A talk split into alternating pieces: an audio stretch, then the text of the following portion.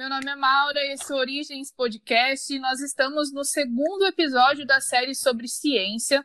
A gente falou no anterior um pouquinho sobre o trabalho do cientista e a gente terminou o episódio com uma pergunta, né, Vinícius? Você lembra qual que é a pergunta que a gente deixou aí para a galera pensar durante a Olá, semana? Olá, você que está nos ouvindo, que bom que você está aqui novamente com a gente.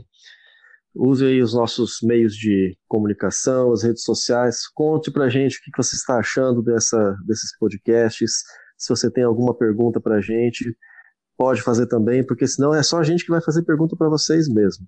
E no último programa, a gente deixou uma pergunta no ar, que não é qualquer pergunta. Eu perguntei lá só lembrando que no, nosso, nosso Instagram é arroba origenspodcast. Segue, segue a gente lá, deixa uma pergunta com a hashtag Origens Responde, daí a gente interage nos próximos é episódios, né? Como é, como é que é o nome do Instagram? Origens Podcast. Só, voz, quase uma voz aí de é, ramal de aeroporto. E, e para você Ai, fazer uma pai. pergunta, coloca, marca lá a hashtag Origens Responde. Ah, a gente fica parecendo bobo de vez em quando, mas tudo bem, faz parte.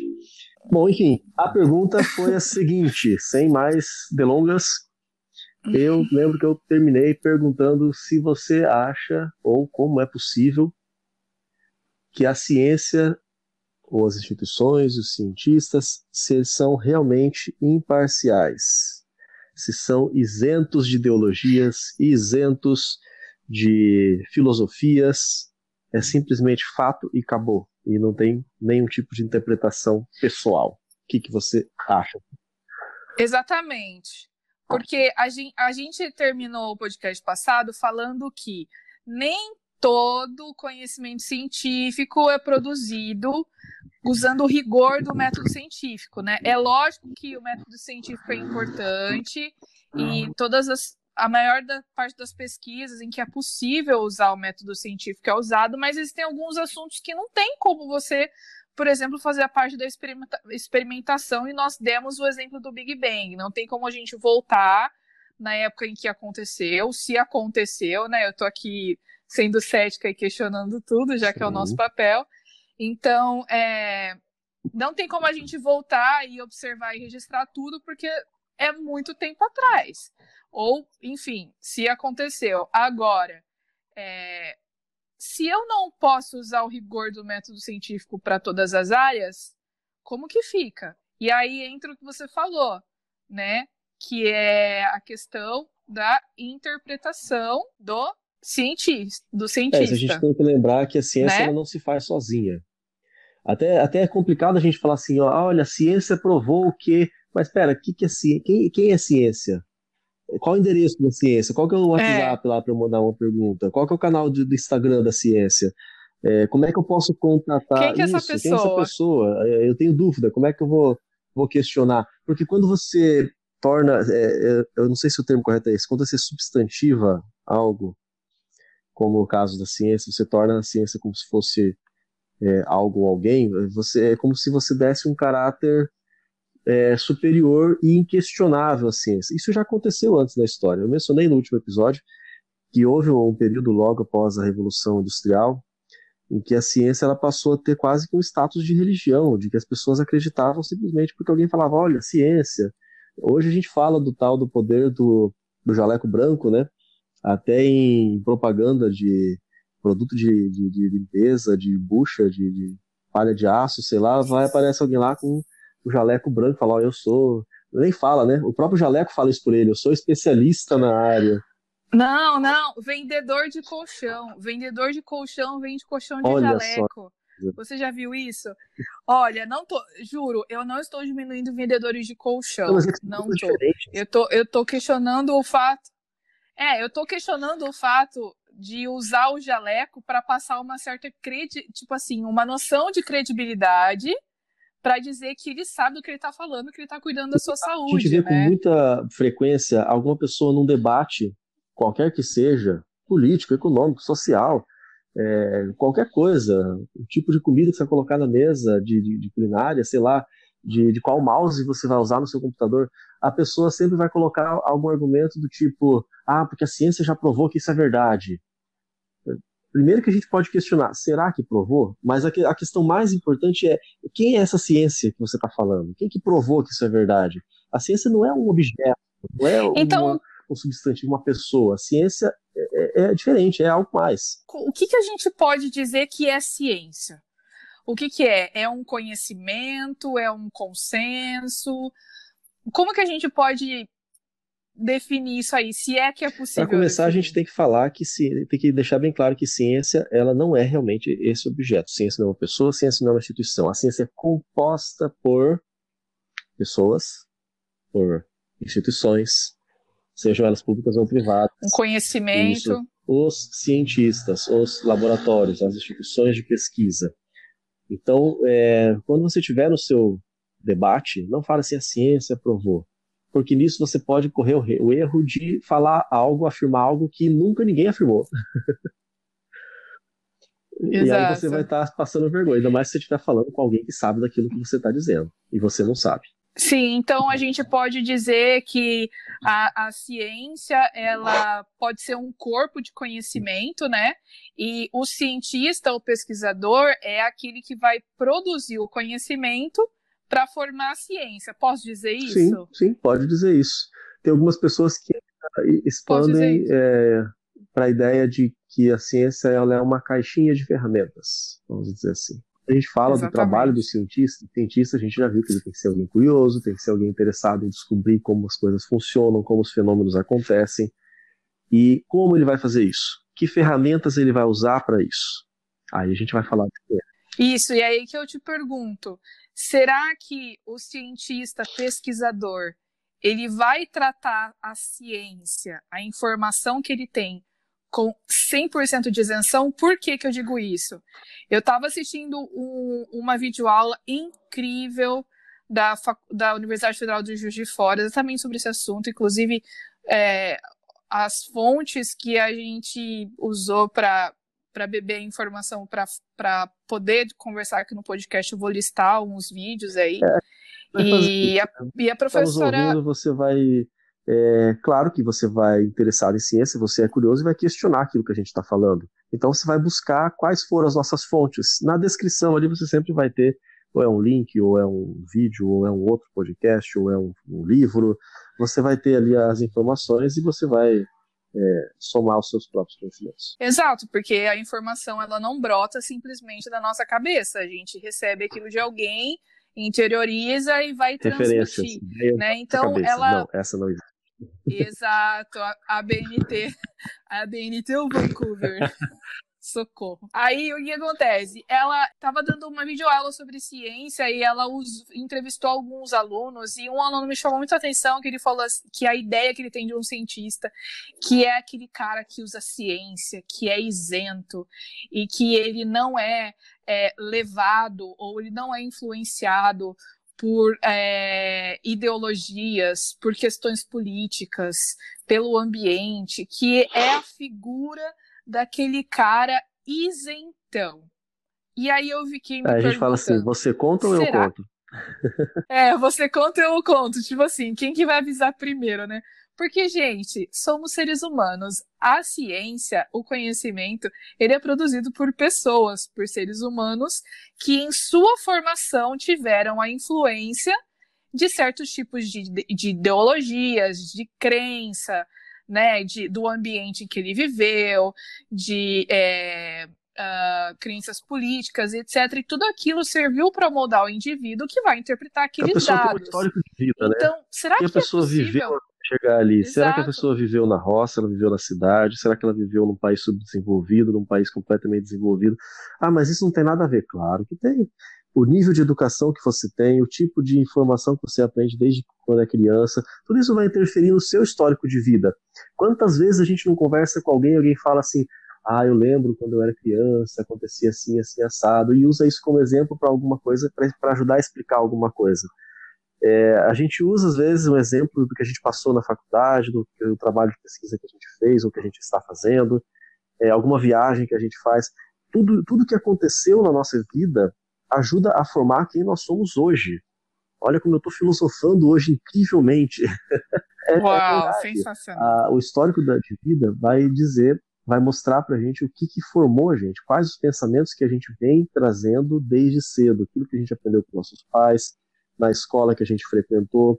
E os meus pais são diferentes dos seus pais, são diferentes dos seus pais, Maura, dos, dos seus que estão tá nos ouvindo aí. É, a escola que eu frequentei é diferente da sua, é diferente da, de, todo, de outras pessoas. É, algumas pessoas frequentaram igrejas, outras pessoas frequentaram algum tipo de é, atividade extracurricular, é, algumas pessoas leram mais, outras leram menos, outras se alimentaram de filmes, outras determinado tipo de música.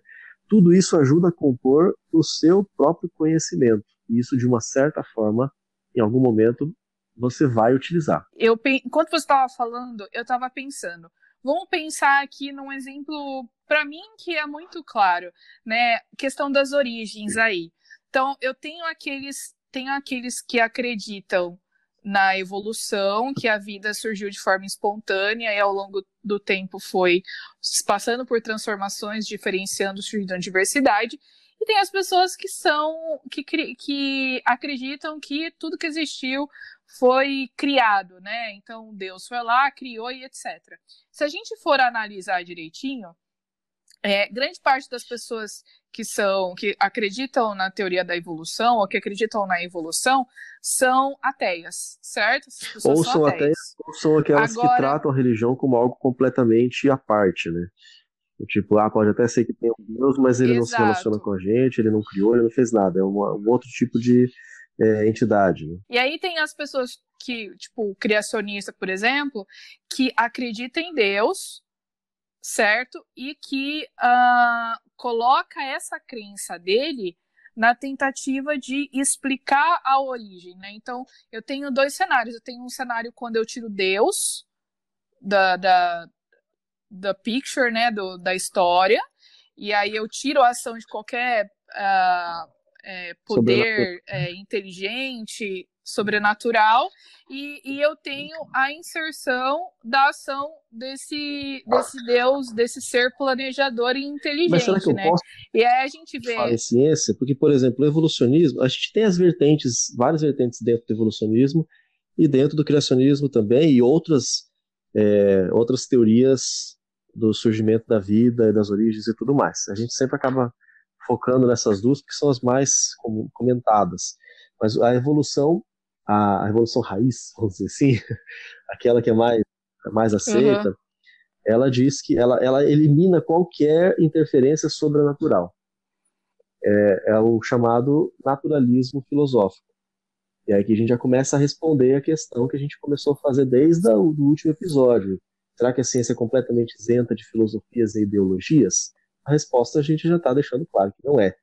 A teoria sintética da evolução, ela se baseia no seu cerne com o naturalismo filosófico. Ela diz o seguinte, esse naturalismo, várias coisas, vamos falar aqui de maneira bem, bem grosseira, bem rápida falando, é, não há interferência de algo sobrenatural. Tudo que nós observamos, todos os fenômenos, todos os acontecimentos, eles podem ser explicados por elementos ou fatores que existem dentro desse, desse, desse mesmo ambiente.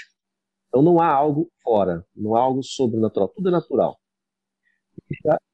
Ou seja, eu observo a natureza e tento explicar os fenômenos da natureza pelas leis da natureza. Exatamente, não, então não vai existir aí seres extraterrestres verdinhos com uma arminha laser que desce no disco espacial para fazer buraco na, nas plantações.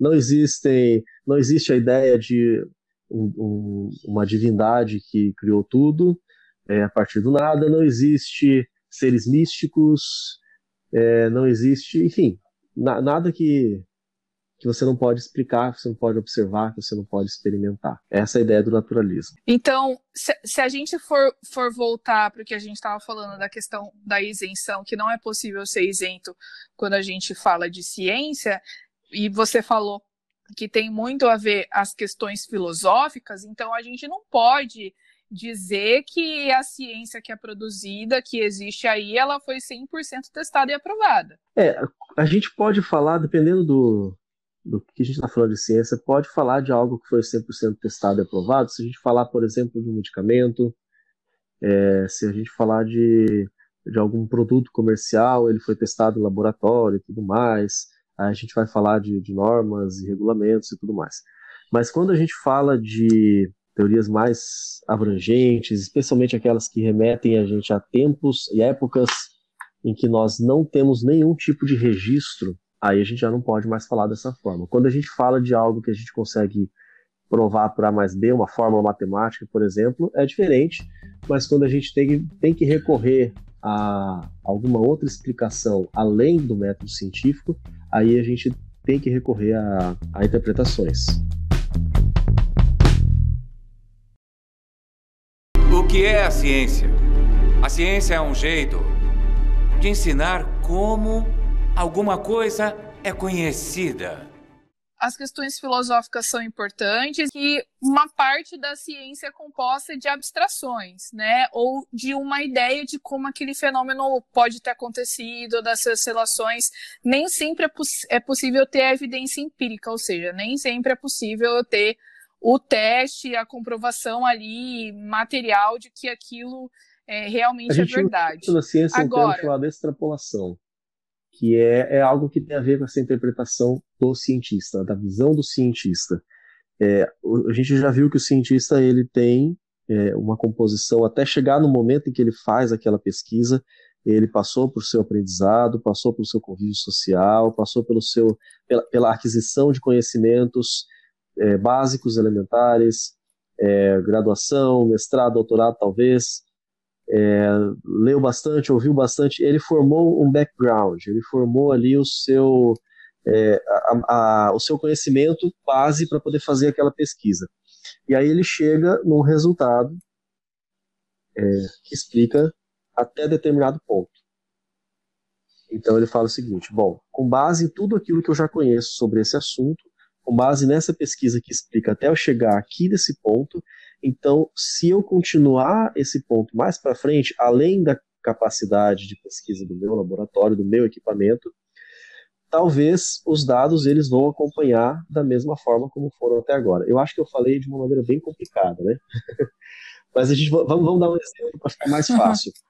É, já que a gente está falando de, de, mencionou aí a questão da criação e evolução, uma das coisas que a evolução ensina e que a criação rejeita é a, o que a gente chama de macroevolução. De maneira bem superficialmente falando, a teoria da evolução ensina que os micro-organismos surgiram, depois eles foram se tornando gradualmente estruturas mais complexas. E aí você tem lá uma ameba, virou um peixe, virou um anfíbio, virou um réptil, virou uma ave ou um mamífero.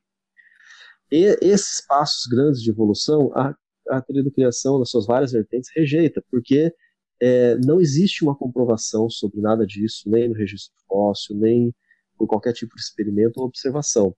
É esse conhecimento a teoria da evolução ensina por extrapolação. O que, que a gente tem? A gente tem é, casos de mutação e de seleção natural? Tem, isso é comprovado. É, a gente pode falar aí de, de bactérias, superbactérias. Um dos casos mais clássicos quando se fala em evolução Inclusive, é, meu amigo evolucionista que está nos ouvindo, não use isso para criticar um criacionista, porque o criacionista não ensina que a seleção natural não existe. Muito pelo contrário, o criacionismo admite a seleção natural. Como não negar, né? Co como Olha, negar, na verdade? Como negar? Não tem você como fala para um criacionista, pelo menos um criacionista que é, é um pouco entendido dessa parte científica, que as superbactérias provam evolução. Ele vai te olhar com a mesma cara que você olha para a gente quando a gente pergunta por que, que não tem macaco evoluindo hoje em ser humano. Eu sei que isso não é evolucionista Sim. ensina isso. Mas voltamos lá. Isso é um exemplo da, da seleção natural. Eu tenho um meio com antibiótico, vai, toda bactéria que não é, for resistente àquele antibiótico morre, mas alguma população pequena de bactérias é resistente e ela sobrevive, ela é selecionada. E, e Vinícius, eu não preciso nem ir no laboratório, né? Você vê isso com veneno e barata em casa.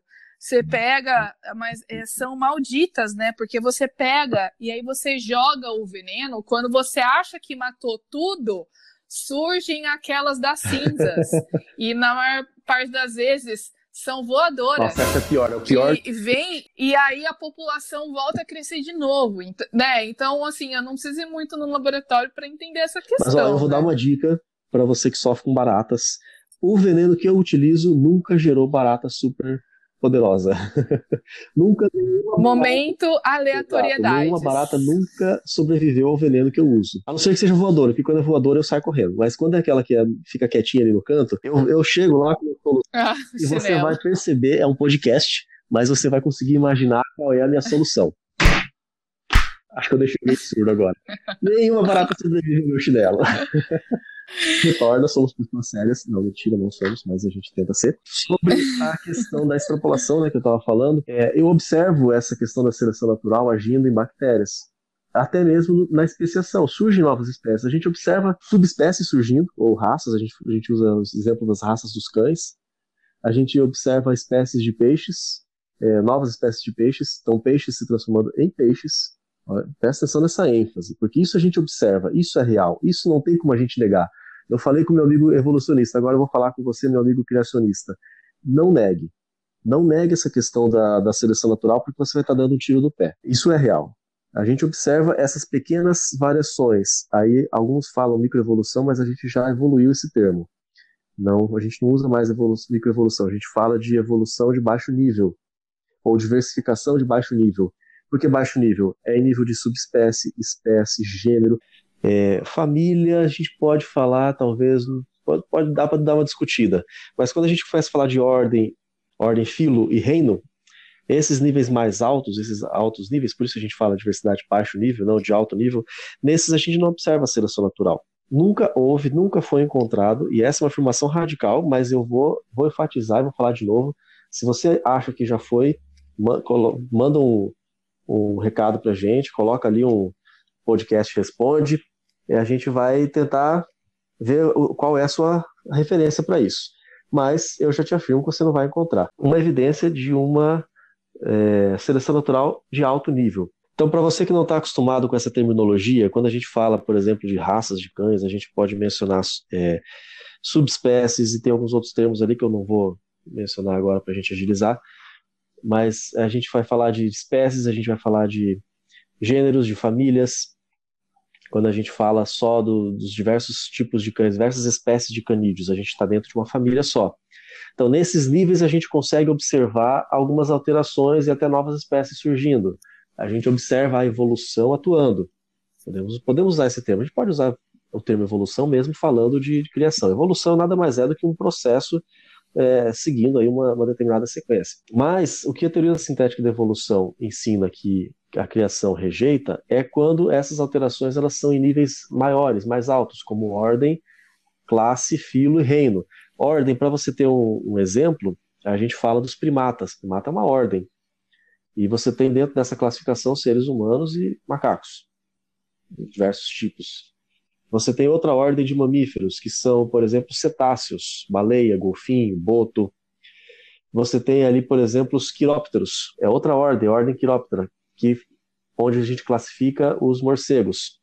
Então, esse nível de mudança, de alteração, a gente já não observa, nem no registro fóssil, nem nenhum outro tipo de registro em que a gente possa ter a, as informações dos seres biológicos. Se a gente for para cima, para a classe, mamíferos é uma classe, classe mamália. A gente vai ter o filo, a gente vai ter reino animal, reino protista, reino vegetal, né? E por aí vai. E, esses níveis mais altos a gente não observa.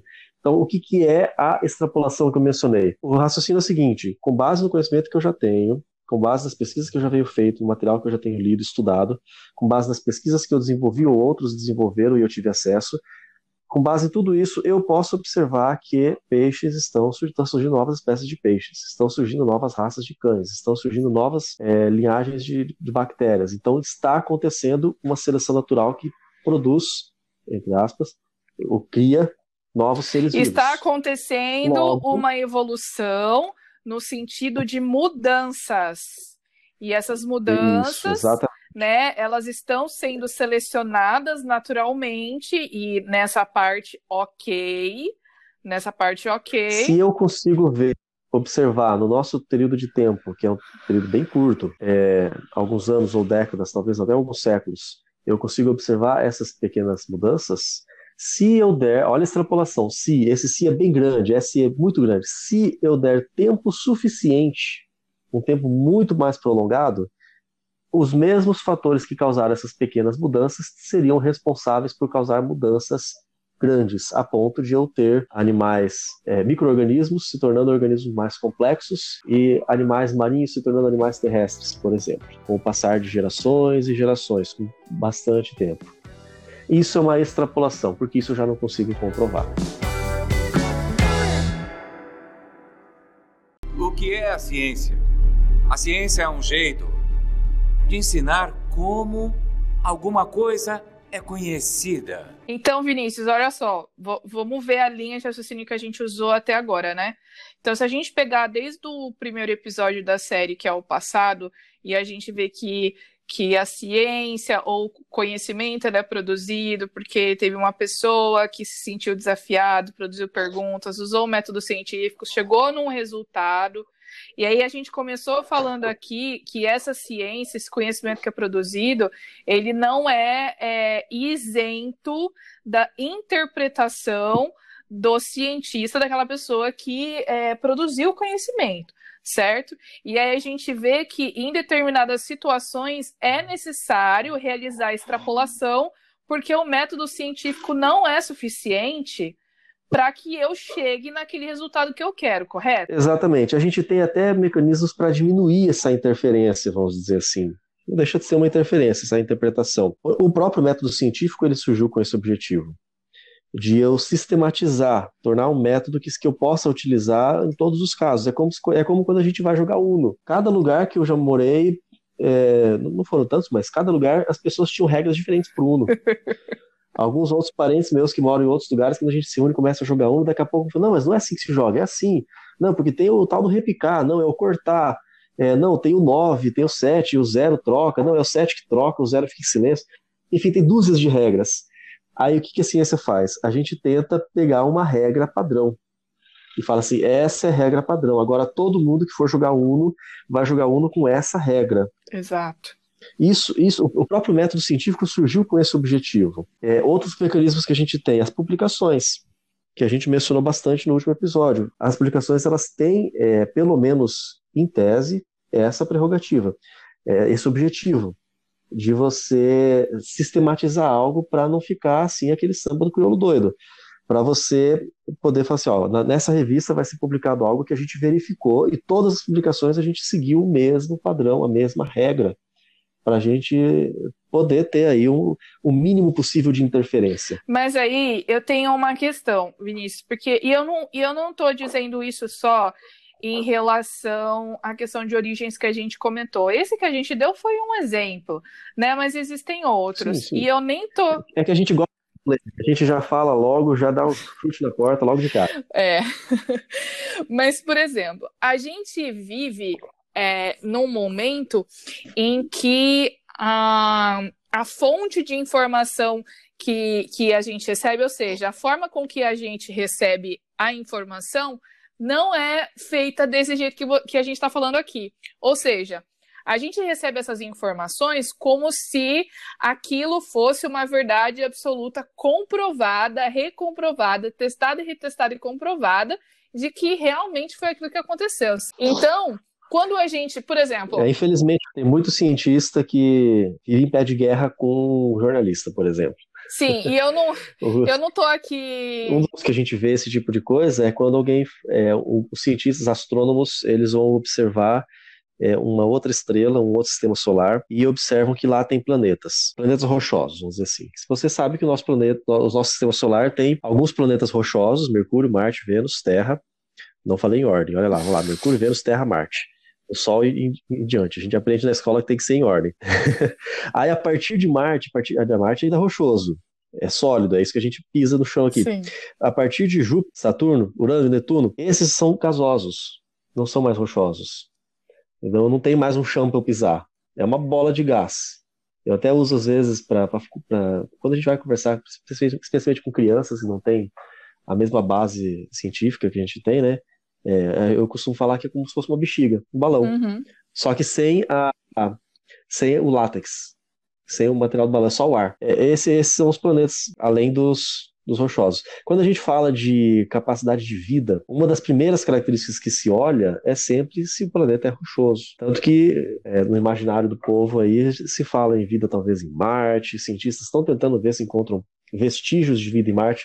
Ó, os cientistas não estão buscando vida em Marte. Ninguém está indo lá para procurar um marciano estão querendo buscar resquícios de que possa ter surgido vida ou de que algum dia possa vir a surgir ou vida. Ou que tenha condições a... de que pode, né, Isso. de vida. O que que fez o nosso planeta ser o escolhido, vamos dizer Só assim. Só que né? aí eles, eles tentam procurar essa vida do jeito que a gente conhece, né? Também tem isso.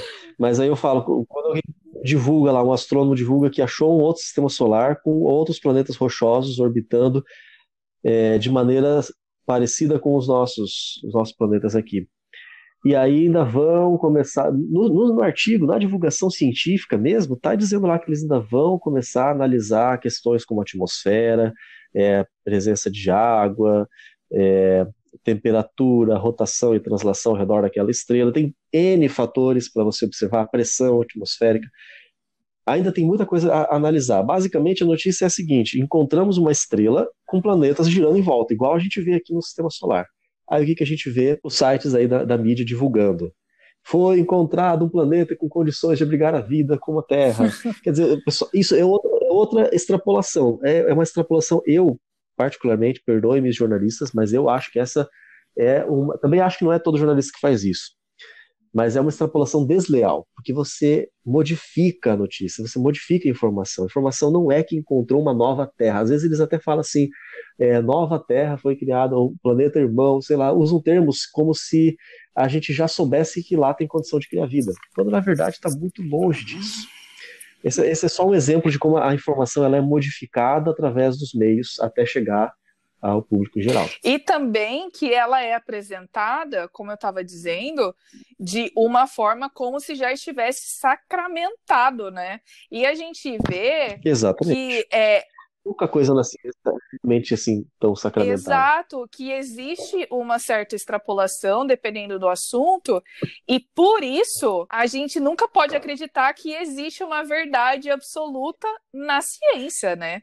Porque todo aquele conhecimento, como a gente já comentou várias vezes antes, está sujeito a ser testado e o que era verdade ontem já não é mais hoje, né? O que a a gente consegue chegar um pouco mais perto quando a gente fala de modelos matemáticos, porque realmente um mais um é igual a dois, não tem como você filosofar muito em cima disso, não tem como dar margem a, a outras interpretações. Então a gente tem as leis fundamentais da termodinâmica, é, as leis da, de Newton, as leis da mecânica, a gente tem a lei da gravitação universal, é, então, algumas leis que a gente tem que são modelos matemáticos, basicamente eles não mudam. Gente, do jeito que eles foram desenvolvidos até hoje, continuam sendo iguais. E os resultados que são utilizados baseados nessas leis, eles são certos pelo menos a gente não teve ainda uma informação. Mas aí vem, vem aquilo que a gente estava conversando um pouco antes da gente começar a gravar, que eu te falei, que na questão lá da é, relatividade, o, o modelo, a teoria do Newton não explica tão bem quanto a do Einstein. Não quer dizer que você disse que que está errado a do Newton. Só quer dizer que a do Einstein é uma melhorada? Será que eu estou ofendendo muitos físicos? É, é um upgrade é um upgrade. Nós, nós vamos chamar físicos aqui para explicar melhor essas questões, mas basicamente, é, pelo que eu já consegui a, aprender sobre isso, que não é lá grande coisa, a, a relatividade ela não contraria a, a, a mecânica que o Newton explicou. As leis que Newton é, postulou explicam aquilo que acontece na Terra. Mas quando você tem massas muito grandes, velocidade próxima da luz ou a velocidade da luz, que é o, campo onde a relatividade se dá muito bem, a parte do Newton já não é tão, tão eficaz ali. A diferença das duas já é muito grande. Então é como se a relatividade ela expandisse o conceito para massas maiores, para é, velocidades E a gente tem outros exemplos também, né? Há alguns séculos atrás acreditava-se naquela questão de que a Terra era o centro do universo. Aí vem ali, se eu não me engano, é o Copérnico e fala de que na verdade a Terra não é o centro, é ela que está em movimento ao redor de outro astro, né? E aí depois você vê que esse, desse conhecimento vem se modificando. Inclusive, eu vou falar de uma questão atual, coronavírus. Né? Há, algumas semanas atrás, eu não tô querendo causar aqui, gente, por favor, não tô querendo causar mesmo. Mas algumas semanas atrás falava-se muito da eficácia da cloroquina, que não sei o que, não sei o que lá. Mas essa semana eu vi uma notícia de que nos Estados Unidos tem um estudo que diz que a cloroquina não faz diferença nenhuma. Só que aí, ao mesmo tempo, olha só, eu não estou dizendo que não funciona, tá? Eu estou dizendo que tem um estudo que foi publicado que diz. Só que aí pode vir um outro estudo essa semana dizendo que, nossa, funciona perfeitamente e é a solução para todos os problemas do mundo, sabe? Então. Na verdade, a gente tem, a gente tem estudos é, franceses. Dentro da própria França, a gente tem estudos dizendo que a hidroxicloroquina ela é super eficaz, a salvação da pátria, e outros dizendo que a hidroxicloroquina, inclusive, causa reações adversas seríssimas que podem levar à morte. Aí imagina como é que vai ser a divulgação pelos meios midiáticos que muitos jornalistas fazem. E aí a gente vai voltar naquela questão da interferência, porque isso acontece não só com cientistas, acontece com jornalistas também. E aqueles que estão alinhados com determinado, é, determinada ideologia ou determinada filosofia, eles vão enfatizar aquilo que é mais favorável ao pensamento deles. Então, aqueles que são a favor de liberar hidroxicloroquina para todo mundo, eles vão falar só dos estudos favoráveis. Exato. Aqueles que são contrários, eles vão falar só dos estudos contrários. Então, o que, a gente precisa fazer? A gente precisa fazer algumas revisões e buscar essas informações e entender o que, que elas realmente estão dizendo para a gente, o que, que esses dados realmente e estão aí, dizendo. E aí, Vinícius, é que vem o papel do consenso, né? Porque tem algumas questões que você nunca vai chegar a um veredito final de que todo mundo 100% não vai ser unanimidade, mas existe um consenso de que aquilo é aceito, certo? Exatamente. E a gente tem que tomar cuidado com, também com as teorias da conspiração aqueles que vão falar assim, não, eles querem liberar o medicamento porque tem interesses financeiros, ah, não, eles não querem, estão falando só que está morrendo porque são alarmistas e querem causar pânico na população, e, e, por aí vai. A gente pode gastar muito tempo falando de teoria da conspiração, mas todo mundo já ouviu essas, essas teorias, você já ouviu, tem certeza. Mas é aí que vem então, a gente aquela a, a, a habilidade ou o senso crítico, né? Que a gente tem que ficar questionando tudo o tempo inteiro. É lógico que também não quer dizer que a gente nunca vai acreditar em nada do que dizem pra gente. Mas eu acho que faz bem a gente questionar algumas coisas e não simplesmente reproduzir tudo que a gente ouve, né? Isso é importante. Às vezes a gente é mal interpretado. Porque a, a, a, pessoa, de maneira geral, aquela pessoa que ela só quer, só quer saber de viver bem, ela quer tranquilidade, ela quer paz para viver, para criar sua família, para poder trabalhar, chegar em casa, descansar, enfim, ela quer segurança. Essa, esse tipo de gente, às vezes, não está disposta, não, não que isso seja ruim, não me interpretem mal, estou falando de má interpretação e estou dando margem para isso, mas é, não, que isso, não que isso seja ruim, mas tem pessoas que realmente não têm interesse de ficar eh, vasculhando todo, todo tipo de conhecimento científico já tem outras pessoas que têm essa inclinação, então vão gostar de fazer isso, até fazem por prazer. E às vezes a pessoa não está interessada em saber é, todos os detalhes das pesquisas, ela só quer saber, e aí, uso ou não uso? Funciona ou não funciona? Cura ou não cura? 8 ou 80. É, Para muita gente, muita gente mesmo, é isso que basta. Não precisa de mais. É, e eu não estou falando de questão de preguiça, tem esse caso também, tem gente que tem preguiça, tem gente que, que é mal intencionado, mas eu falo de maneira geral, tem muita gente que não precisa disso para sobreviver, se sente bem sem essas informações, só quer saber se vai, se pegou a doença, eu tomo isso para curar uhum. ou não. E aí tem outros por trás que vão distorcer as informações para chegar nessa pessoa e essa pessoa entender errado. Às vezes essas pessoas olham para a gente e falam assim: nossa, mas vocês duvidam de tudo, vocês não acreditam em nada, ah, vocês são muito céticos e não sei o quê, e isso pega mal pra gente. Mas, na verdade, a gente tem realmente que pensar muita coisa, porque nada. Eu, eu, eu vou afirmar com, com 100% de certeza, mas posso estar errado. Mas eu, em nada, eu encontro algo que seja 8 ou 80. Nada tão simples Sempre assim. tem uma zona cinzenta ali, né? Sempre tem uma zona cinzenta. Se a gente falar da cloroquina, um estudo falou bom, falou bem, outro estudo falou mal. Quem patrocinou esse estudo? Quem patrocinou o outro estudo? Porque às vezes um estudo é patrocinado por, por alguém com interesse. A gente tem o exemplo dos transgênicos, por exemplo. Tem um estudo famoso de 2012 que todo mundo fala até hoje que os ratos foram alimentados com alimento transgênico e transgênico e alimento transgênero foi engraçado. Gigantes foi o único estudo. É, é... Desculpa. Olha só. Foi mais forte que eu. Eu tô tentando imaginar o alimento transgênero aqui. É só pra se vingar do meu Jon Snow do, do, do último episódio. O alimento transgênico foi o único estudo com alimentos transgênicos que mostrou aquilo. E hoje aquele estudo ele já é, é completamente rejeitado pela comunidade científica porque ele foi manipulado e ele teve questão de, de, de conflito de interesses. Ele foi patrocinado por uma indústria é, que não queria que o transgênico fosse para frente. É, esse, esse, é um exemplo. Então a gente pode pensar: quem patrocinou? Foi, foi o governo? Foi alguma agência de fomento de pesquisa? Ou foi uma indústria específica com interesse bem específico? É, outra coisa que a gente pergunta: que tipo de paciente recebeu esse, é, esse medicamento? Eram idosos? Eram jovens? eram pacientes que já tinham outros, outras comorbidades, eram pacientes que já tinham, por exemplo, diabetes, é, problemas cardíacos. Isso aqui é, é muito difícil para pessoas como nós, que somos seres mortais. Não tem. Ó, agora, é, essa questão de se, ser questionador é importante. Vamos colocar aqui em questões práticas. Você ouve você abre ali uma página de notícia, você vê uma manchete enorme, vermelha assim, tal, tal, tal, tal. Aí você pensa, uau, caraca, será? Aí você não precisa ir lá ficar esmiuçando toda a notícia. Basta você pegar um outro site de notícias, abrir para ver como que os dois reportam a mesma notícia.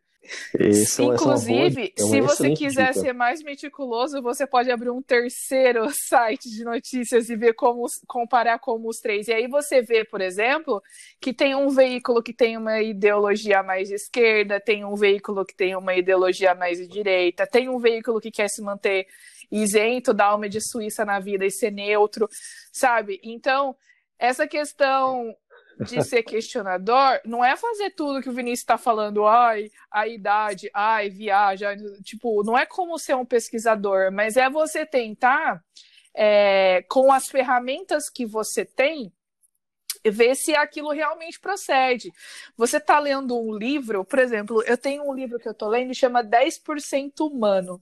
A autora fala é, da questão da importância do, da nossa microbiota, dos micro-organismos que estão vivendo ali no nosso intestino e quanto isso faz diferença para a nossa vida, né? E aí eu falei, nossa, mas será que é tudo isso? Será que tem essa influência mesmo? Porque para mim parecia que era só aquilo que eu achava.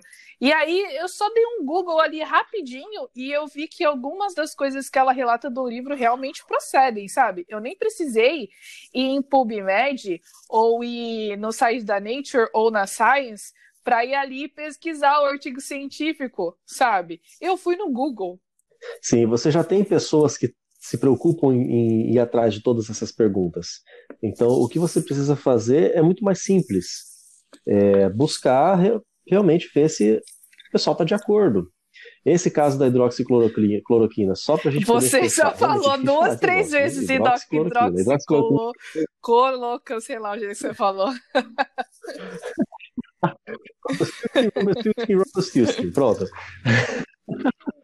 Tem alguém para pensar esse, tudo esse tipo de coisa. Então, se você perguntar para mim hoje, Vinícius, o que, que você recomenda? É bom ou não é esse bendito desse medicamento? eu vou falar o seguinte: você vai procurar o seu médico, porque o seu médico conhece o teu histórico de vida, o teu médico conhece o teu histórico de doenças e de saúde, e ele vai saber se é, o teu, ele vai ele estar tá mais preparado para saber se você pode ou não receber esse medicamento. Não sou eu que vou dizer. Tem, tem muitas pessoas que estão falando aí que se curaram. Tem pessoas que estão falando que é, morreram. meio difícil, né? Estão falando que aquelas morreram. Em quem que eu vou acreditar? Você vai acreditar no teu médico que conhece a tua relação própria, pessoal, e ele vai saber se se adapta à tua realidade ou não. Isso, Agora, Vinícius, para a gente encerrar aí esse nosso segundo episódio, ah, depois de tudo isso que a gente conversou e refletiu, será que a gente consegue confiar na ciência ou não? Eu confio. Eu confio plenamente. Plenamente não. Eu confio, eu tenho minhas dúvidas, mas de maneira geral eu confio. Até porque ciência não é simplesmente, não é somente questões polêmicas, como a hidroxicloroquina, por exemplo. A ciência é aquilo que permite que eu esteja Afinal, conversando com a você tem... outro lado agora, por exemplo. Eu aqui com meu celular e o notebook, você aí com o seu celular e com né? fone Eu sou de bióloga, ouvido. você é engenheiro biotecno... biotecnólogo, biotecnológico. Você é seu mestrado, eu estou terminando o doutorado, enfim, a gente usa a ciência como instrumento, né? E, e eu acho que uma das coisas que é mais importante para a ciência ser confiável é esse mecanismo que a ciência tem das pessoas poderem é, revisitar o que foi feito e poder retestar e poder ver se aquilo funciona ou não, para corrigir uhum. o que foi afirmado ontem, para melhorar o que vai ser afirmado amanhã. Então, isso para mim que é o mais incrível assim da ciência. Exatamente. A ciência ela não se não, não fica somente em questões existenciais também como das origens. Para muitas pessoas não faz não tem a menor importância se Deus criou ou se a bactéria evoluiu. É, não importa. Mas mesmo essas pessoas elas estão aproveitando dos meios de comunicação, meios de transporte, alimentos, é, vestuário, tudo isso é tecnologia, é coisa que a ciência trouxe para gente. Se você tem uma dor de cabeça e toma uma aspirina, ou eu quando tenho as minhas cefaleias ali, só, só funciona com dipirona. Isso, isso é ciência, a ciência que está me dando qualidade de vida. Então, se eu tenho hoje uma determinada qualidade de vida, é, uma determinada condição de, de cumprir algumas atividades de lazer, de, de trabalho, de, de, de relações, a ciência me permite isso. Então eu não tenho por que desconfiar da ciência. Bom, pessoal, é isso. Nosso segundo episódio acabou. Ficamos por aqui e a gente continua na próxima semana com mais um episódio do Origens Podcast. Até lá. É isso aí, não se esqueça das palavrinhas chaves, arroba Origens Podcast. Acompanhe, siga, compartilhe, seja feliz. Um abraço.